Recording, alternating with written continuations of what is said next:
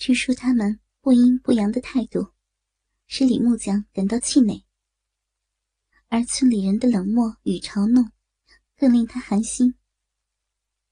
李木匠打从娘胎里出来，还从没有这么憋屈过。但眼前的一切，似乎已不在自己的掌控之中。对面的老三，反倒像是受害者，得到了更多的同情。哼 这狗日的世道！李木匠咬着牙，在心里愤懑的暗骂。他又扭头看了看自家的两个堂弟。两人也都像斗败的公鸡般耷拉着脑袋。事情终于峰回路转，在王支书拉偏架势的强力介入下，三哥和李木匠达成了赔偿三千元精神损失费的协议。当三哥和老李支书走出大门时，围观的人们脸上都带着一种莫名的轻松。仿佛眼前这家被外村人扒了墙的人家，与他们毫不相干。他们只是看到了一出好戏。从双河村赶来看热闹的几个人，搭三哥的车一同回村。三哥要帮老李支书将自行车搬上汽车，老李支书摆摆手拒绝了。二哥埋着头。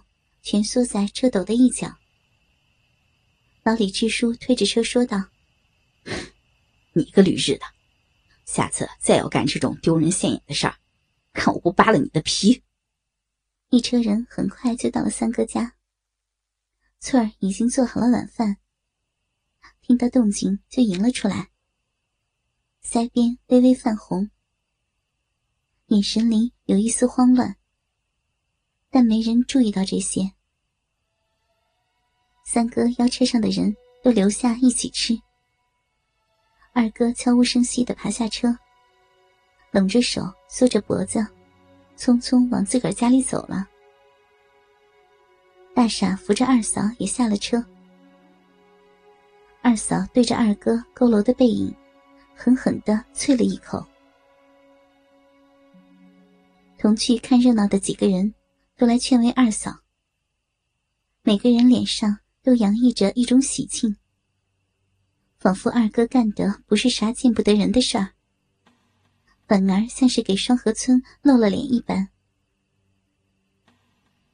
二嫂显得尴尬，对着大家说了几句感谢的话后，也往家走了。三哥追上去，小声关照说：“别太难为老二了。”吵起来会让人家笑话的。当大家围坐在饭桌前，几个人开始七嘴八舌的埋汰起李木匠的窝囊，赞叹起三哥的机警，尤其是大傻的威猛。大傻似乎又恢复到平时的木讷，挤在翠儿的身边，憨憨的笑着。翠儿听到大傻以一敌二，还把人打趴下。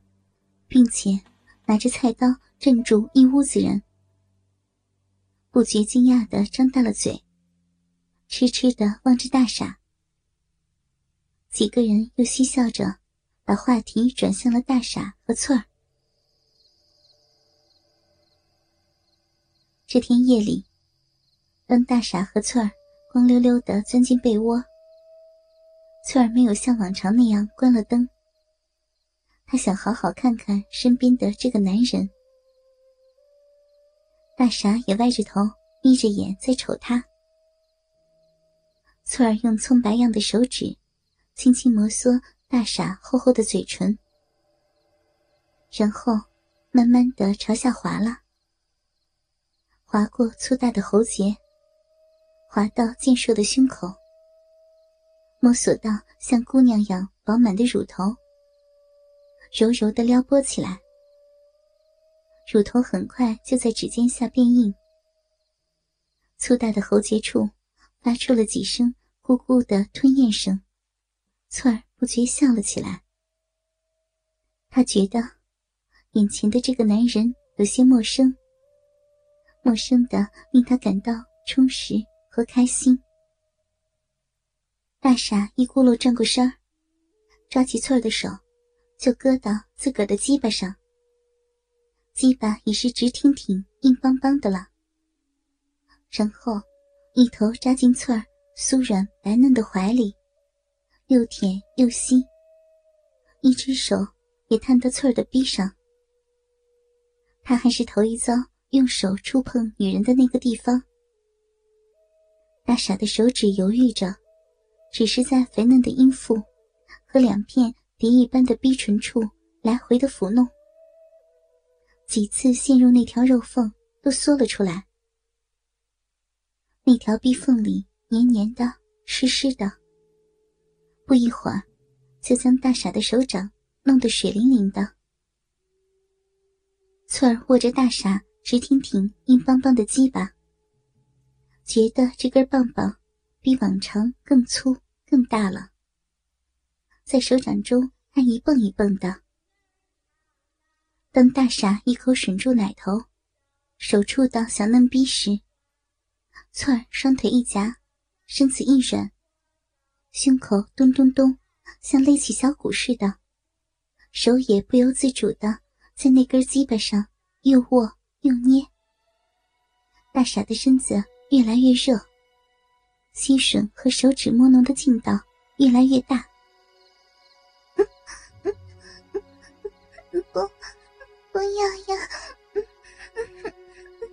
呀，好痒，不要。